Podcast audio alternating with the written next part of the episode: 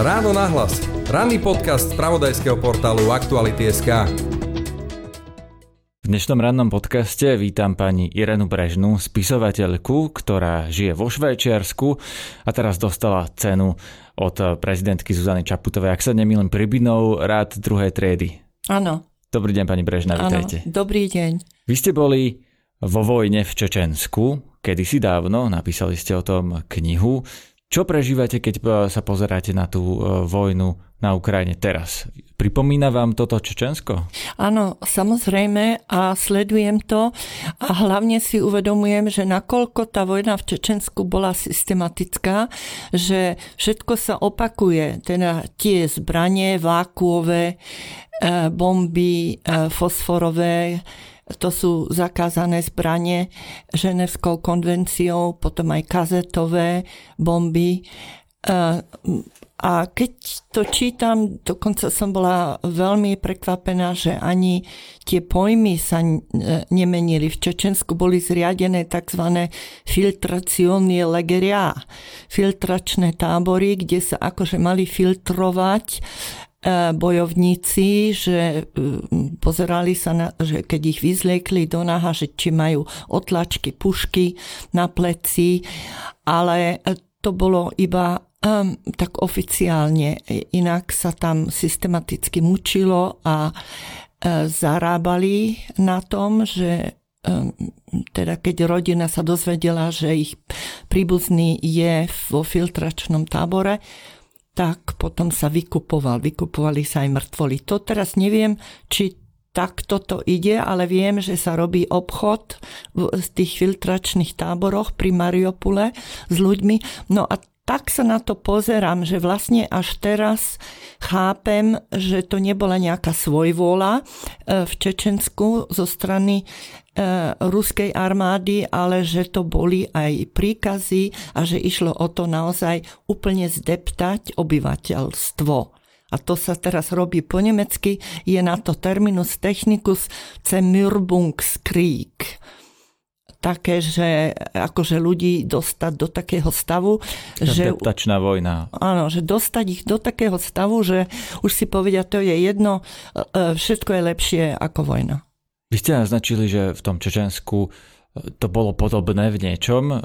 Hovorí sa veľa o tom, že tí ruskí vojaci, ktorí vlastne začínali na nejaké možno poddôstojníckej úrovni v Čečensku, sú teraz velitelia na Ukrajine. Podpísalo sa to podľa vás eh, pod to, že sú to naozaj veci, ktoré sa v Čečensku naučili a na Ukrajine ich uplatňujú, teda je to na úrovni tej individuálnej, tých vojakov, ich skúseností a prežívania, alebo je to na väčšej úrovni, tak ako ste pred chvíľou povedali, že systém, možno nejaký povel, odkiaľ až z Putinovej kancelárie, alebo je to tými vojakmi? E, v Čečensku boli aj žoldnieri, ktorých e, rekrutovali z Gulagu, takže im povedali, že keď pôjdeš do Čečenska, tak ti odpustíme zo pár rokov. Čiže v, e, v ruskej armáde je celý aj tento tzv. Varavskoj zákon, zlodejský zákon, ktorý je v Gulagu a tam sú znásilňovania, ktoré tam nejde o nejaké sexuálne túžby, tam ide o to ponížiť toho človeka, mať ľudí, ktorí sú e, teda pod nimi, pod tými väzňami a je to celý taký e, komplexná záležitosť tento zákon. No a ten prebrali aj prebrala Červená armáda a uplatňovala to tam. Moje e, čečenské priateľky ma vždy upozorňovali, pozri, toto je žoldnier, pozor a toto sú títo novobranci, ktorí to boli takí chlapci, ako teraz vidíme tiež na Ukrajine. Nakoľko odkiaľ z hora to ide, alebo či to už je naozaj taká e, zaužívaná taktika, ktorá sa používa, e, aké to bolo v Sýrii, v Alepe. E, viem, že tam boli teda tiež aj tieto chemické zbranie fosforové, ale o tom vieme menej, e, lebo to je ďaleko, Sýria. Nie? Tak neviem, ale mne toto pripomína napríklad aj to, že v Čečensku E, keď e, sme videli e, mŕtvolu, teda ležiace telo, nehybné, tak vždycky Čečenci hovorili pozor, nedotýkať sa, zobrali veľkú palicu, prehodili ho sem a tam, lebo ruská armáda pripevňovala výbušniny na mŕtvoli. Aby keď prídu tí rodiny príslušníci, hodia sa k nemu, začnú plakať, tak ich to vyhodí do vzduchu.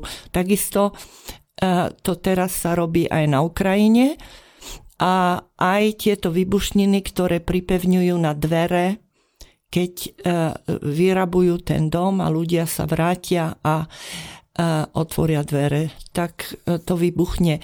A toto bolo tiež Čečensku. Čiže ja teraz to zažívam, ako keby ja si to zase E, sa mi to tak e, vyjavuje a sa potvrdzuje, že to bola celá taktika.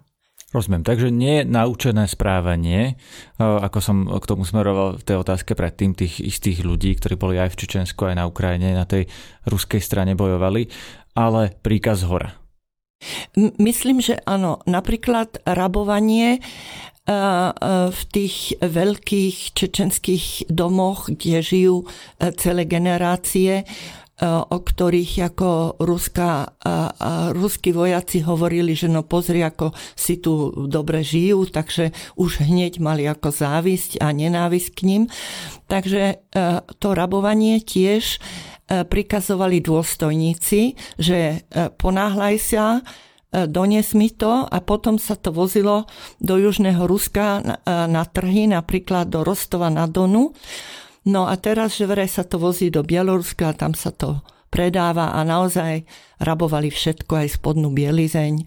Takže nakoľko vôbec môžu tí vojaci e, niečo samostatne robiť, čo ešte tam bolo, že oni boli pod e, narkotikami. E, my sme tam našli v tých e, vyrabovaných domoch striekačky a samozrejme alkohol, Takže aj toto som počula na Ukrajine, takže tak sa na to pozerám, že si to porovnávam. Rozumiem, vy ste napísali e, v knihe o Čečensku, tá kniha sa volá Vlčičco zo Sernovodska, ju teraz držím v ruke a e, o tom, čo ste teraz spomenuli, vám niečo zacitujem. Jeho materská vláda ho tiež presvieča o tom, že nie je páchateľom a tak sa nemusí zodpovedať za svoje individuálne činy. Za ťažké zločiny na čečenskom obyvateľstve nebol počas prvej ani druhej vojny súdený jediný príslušník armády toto vám tiež pripadá ako súčasná situácia? Lebo vy tu opisujete Čečensko pred viac ako 20 rokmi. My sme videli napríklad, že Putin ocenil tých vojakov z Buče namiesto toho, aby, čo by sa zrejme stalo v nejakej západnej armáde, že by ich postavili pred súd. Toto je podľa vás tiež systematická črta? No, Putin sa tiež pohybuje v tomto zlodejskom zákone, on používa aj žargón, tento kriminálny, e, čo e, ako je tiež také posolstvo, že e, nič sa nedeje, my vás za to nebudeme súdiť.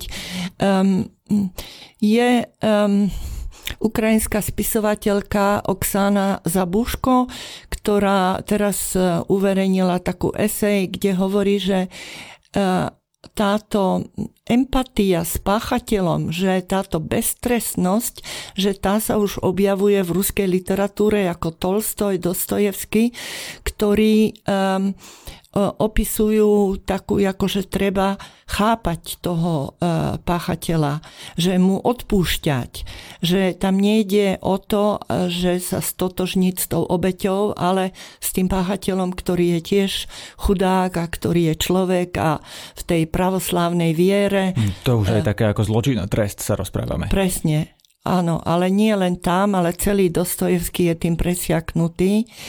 No a ona hovorí, že to, má, že to malo veľký vplyv na ruskú mentalitu, ale tak dobre, to je e, teraz, e, ona je Ukrajinka, to je teraz ako také, taká nová myšlienka, že nie, že nie je tá krásna ruská literatúra na jednej strane a na druhej strane táto politika že, že je to jedno a to isté.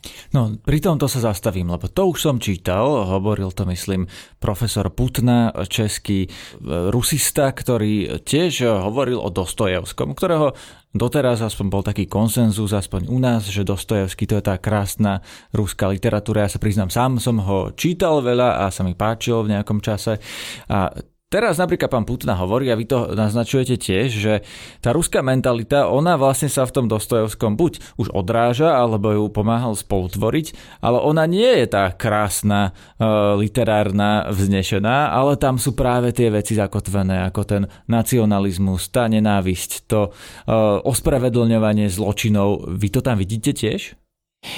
Nie, ja tam vidím napríklad aj toto posolstvo. Dostojevský bol presvedčený, že e, svet nepotrebuje právny štát, že potrebuje pravoslavnú vieru, ktorá má spasiť ľudstvo.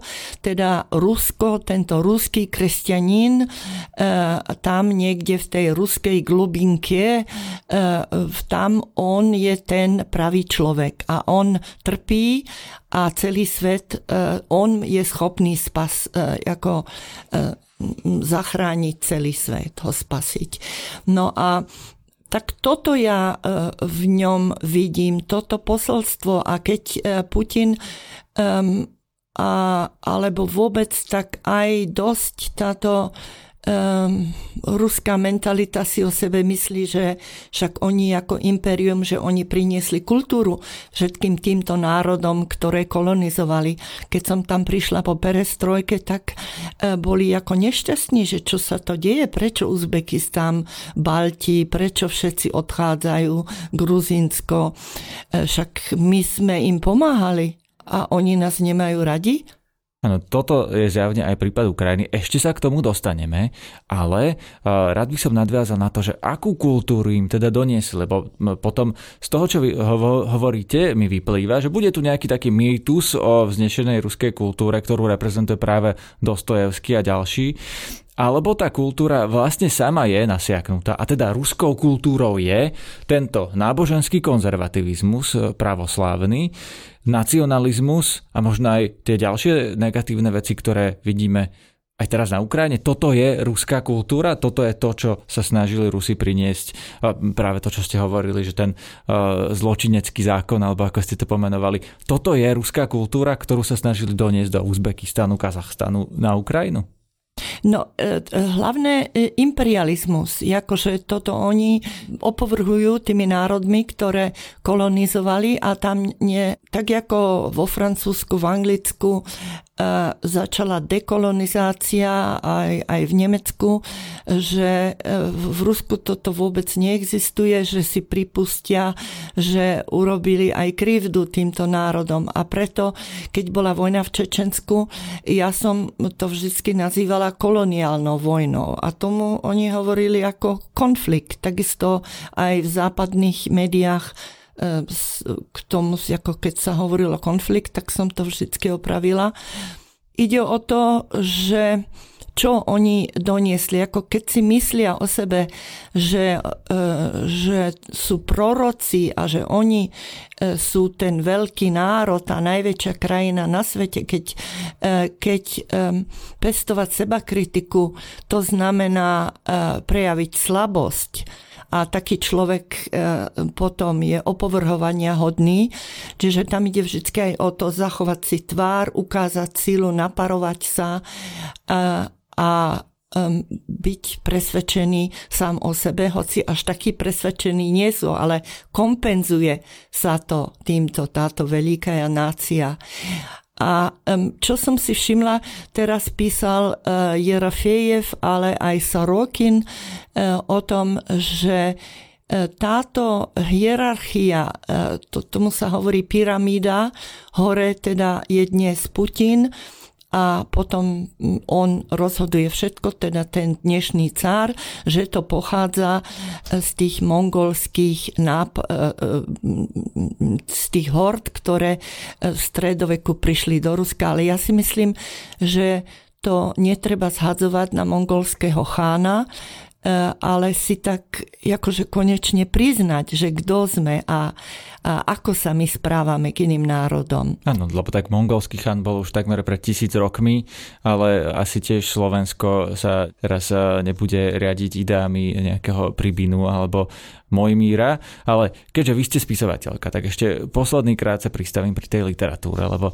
vy ste vlastne povedali, že v tej ruskej kultúre, aj v tom Dostojevskom, aj v tých ostatných spisovateľoch sú zakotvené práve tieto veci, ako napríklad ten imperializmus. Že oni autenticky majú pocit, Rusi, aj vďaka ruskej kultúre, že môžu uh, siahať na tie národy okolo seba. Však najlepší synovia uh, ruskej kultúry ako Puškin a Lermontov boli uh, dôstojníci cárskej armády, ktorí prišli kolonizovať Kaukazus a ktorí tam ospevovali tak, takými, akože im to imponovalo, ten, tieto divoké, tzv. divoké národy. A, ale pritom, ako im to vôbec nevadilo, že ich tam e, utláčajú a obsadzujú pri e, Kataríne. Rozumiete ešte súčasnému Rusku? Dá sa týmito e, v podstate argumentami z predminulého storočia a ešte s mongolským chánom, dá sa tým stále vysvetliť súčasné Rusko?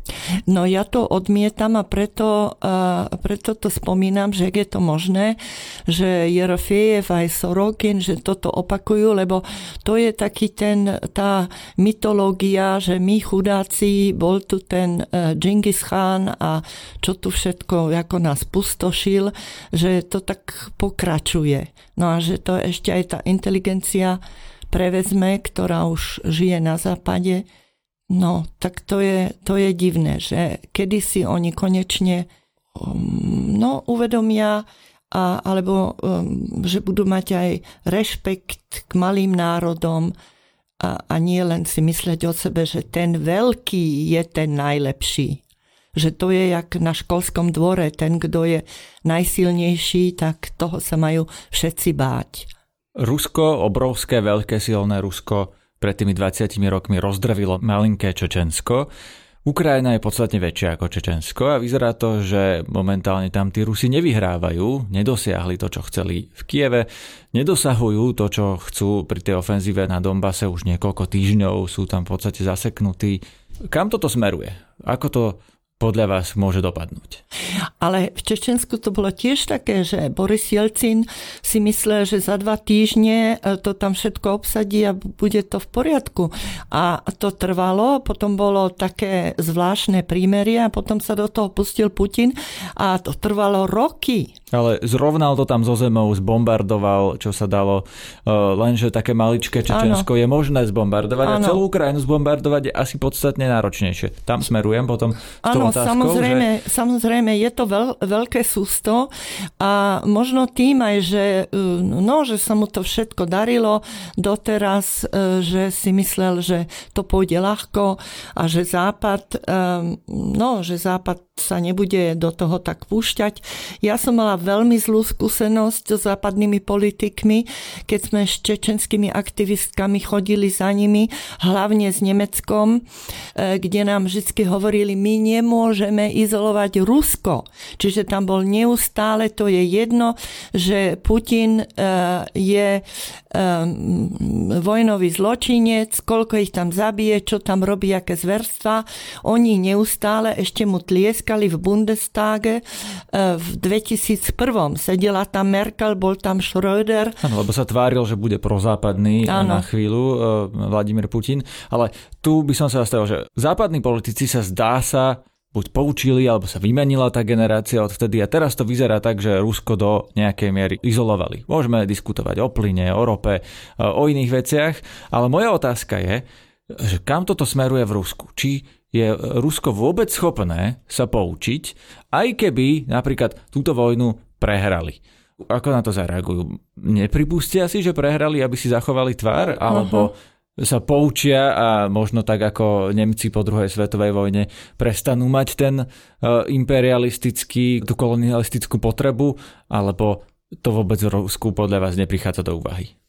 No, e, dve veci. Je naozaj na západe nastal neuveriteľný zlom. E, toto je jedno, či sú to tí istí politici, ako to boli predtým, alebo nová generácia. E, toto, čo sa deje na Ukrajine, otvorilo oči. My sme to sa snažili ich presviečať, čo sa tam deje. To bola vnútorná záležitosť Ruskej federácie. Teraz on išiel na suverénnu krajinu, o mnoho väčšiu, ktorá je na európskom kontinente. To je jedna vec. Druhá vec je, že Rusko je zvyknuté trpieť. Tak ako to je už v tom Dostojevskom alebo Tolstom, že e, trpieť je niečo noblesného.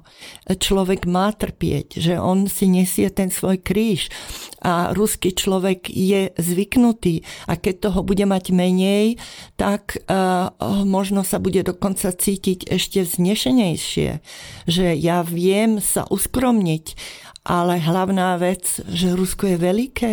No ale keď nebude veľké, keď prehrá tú vojnu, keď to bude hamba, práve to poníženie, veď keď hovoríte, že Rusi si chcú hlavne zachovať tvár a naparovať sa, no tak keď im niekto ten hrebienok skresá a tú vojnu prehrajú, tak čo bude reakcia? Tak skôr budú naštvaní na toho, na, na západe, ako to teraz robia. Ja tam nevidím zatiaľ e, náznak, že by boli ochotní k nejakej seba kritike alebo si niečo priznať, e, že oni kolonizovali druhých. To je vždycky skôr ako naozaj tak, že že prečo nás opúšťajú, ako úplné nepochopenie. To bolo takisto aj um, po okupácii Československa, to bola bratská pomôžť. A ja som e, stretla bývalých okupantov, dokonca Čečencov, ktorí mi povedali, že ja, ja som bol vás oslobodiť a keď som mu povedala, ty si ma takisto oslobodzoval, ako tu na teraz ťa oslobodzujú, ako ti spálili tvoj dom. Ja neviem, e, nakoľko je toto možné, lebo e, dekolonizovať e, svoje myslenie, to sa nedá tak rýchlo. Chápem, no, no niekedy sú to desiatky rokov, ale povedzme práve na tom príklade Nemecka, že sa to podarilo, že od tej ideológie nacizmu sa Nemecko oslobodilo a teraz možno nikto nie je väčší antinacista ako Nemci samotní. Presne. Toto v Rusku nehrozí? Toto si neviem predstaviť. Napokon aj Francúzi iba teraz, uh, odkedy je Macron prezident, tak sa začalo také mm, vyrovnávanie s Alžírskom, že si začali priznávať, že áno, boli tam uh, veľké zločiny. A tu treba povedať asi, na pripomenutie poslucháčom, ktorí teda e, nemajú tie e, úplné detaily, že Francúzsko e, nechcelo pustiť svoje kolónie, bojovalo vojny o udržanie kolóny aj v Alžírsku, napríklad aj vo Vietname, takže Francúzsko hovoríte, že až teraz si to začína uvedomovať, že bolo treba 50 rokov. Áno. Posúďme sa ďalej. Ja ešte rád by som prečítal ďalšie časti z tej vašej knihy. Citujem. Vladimír Putin, sa tiež prezentuje ako nepodarený syn, ktorý okolo seba mláti hlava nehlava, aby sa z neho stal chlap. Matička Rus ho rozmaznáva. Nezvolila si ho navzdory krvi prelievaniu v Čečensku, ale práve kvôli nemu.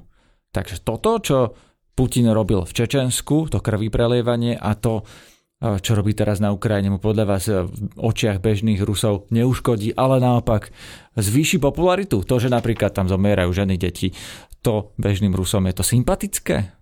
Tak nakoľko oni sú informovaní. E, ešte vtedy na začiatku aj fungovali médiá, Novaja gazeta napríklad a to už všetko teraz nie je a mm, mm, že to vymývanie mozgov je veľmi, veľmi silné a to bolo všetko, to e, Putin pripravil. Ale naozaj vtedy ako e, Rusom to bolo jedno, že e, Čečenci boli, dostali taký imič najprv to boli banditi, čornie ich volali, takí, čo no, na trhu v Moskve majú svoju mafiu a akože tam mm, utláčajú tieto trhovníčky ruské.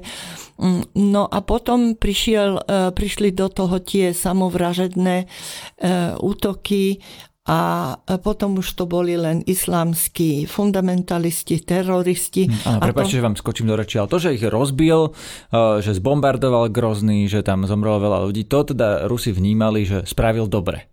No, neviem, či dobre, ale že um, že im to bolo jedno, že vlastne aj tie, uh, že keď im bolo niečo ľúto, tak to, tak to boli tí ruskí vojaci, ktorí tam zomierali. A takisto to bolo aj s, to, s tým najväčším protivojnovým hnutím saldátskie matery, uh, ktorým išlo len o týchto ruských uh, chlapcov, ktorí sa snažili odtiaľ dostať preč, ale to bolo veľmi nepopulárne že Čečenci chceli nezávislosť. To dokonca Sergej Kovaliov, veľký disident, ktorý si odsadil 7 rokov v Gulagu, ktorý bol potom predseda e, Komisie e, pre ľudské práva, tak on mi vysvetloval, že nie, že Gruzinsko to je niečo iné. To, to je ako nejaká taká celistvá krajina. Oni to rozlišovali nejak, že to bola autonómna republika a táto bola iná. Takže akože to Čečensko nemalo právo právo sa osamostatniť. Rozumiem, zastavím sa pri tom, čo ste spomenuli, to hnutie matiek ruských vojakov. To práve momentálne by mohlo teoreticky nabrať na sile, keďže vlastne mnoho ruských vojakov už padlo na Ukrajine. Zrejme, keď tá vojna bude trvať dlhšie, tak ten počet obetí bude stúpať a tým pádom bude stúpať počet matiek zabitých ruských vojakov. Majú oni podľa vás šancu niečo v Rusku zmeniť? Alebo vy ste naznačili, že toto hnutie je v Rusku nepopulárne?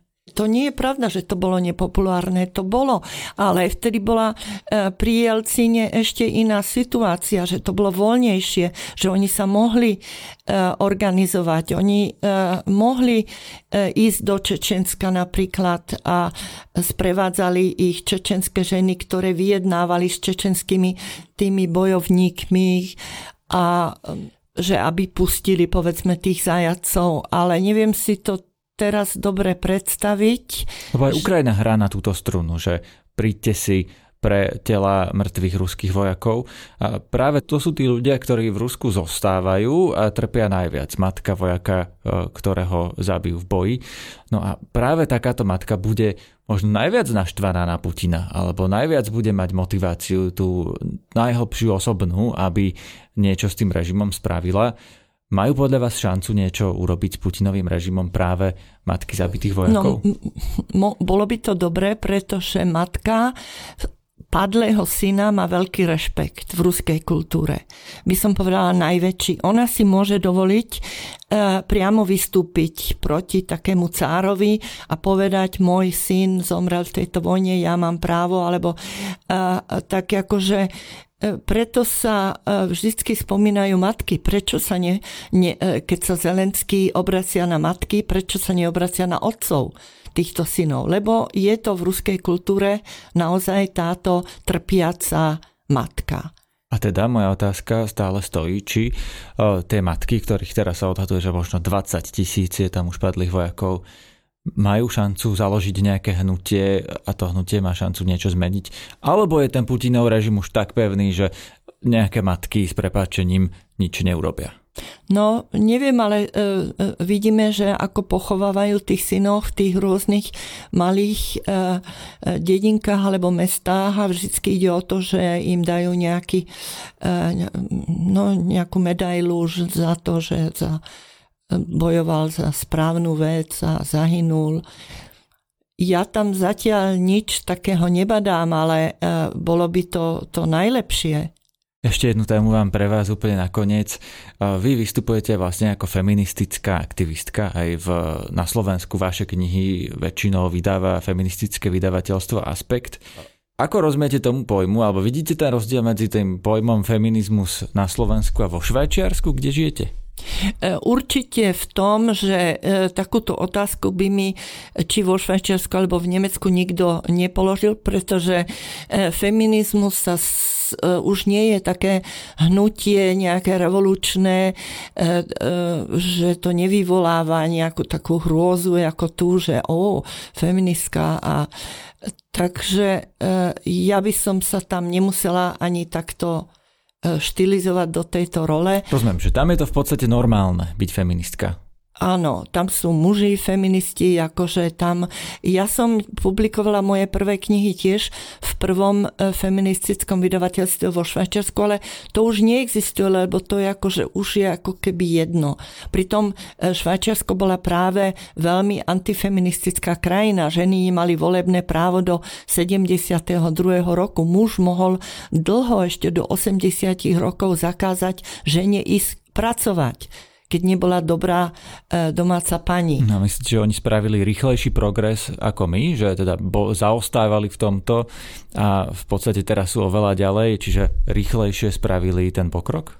M- možno, možno, ale je tam ešte takéto, je tam to, že ženy tam nepracovali, nemali povolania a ja si to všímam, že predsa len muži tam ešte majú takéto tradičné, že oni sú šéfovia, že e, ja považujem na Slovensku spoluprácu s mužmi je mi príjemnejšia, že sú zvyknutí, že ženy tu boli, šéfky všelijaké riaditeľky alebo traktory teroristky alebo neviem čo, že, e, že nesedeli doma, že, ne, e, že sa zúčastňovali verejného života.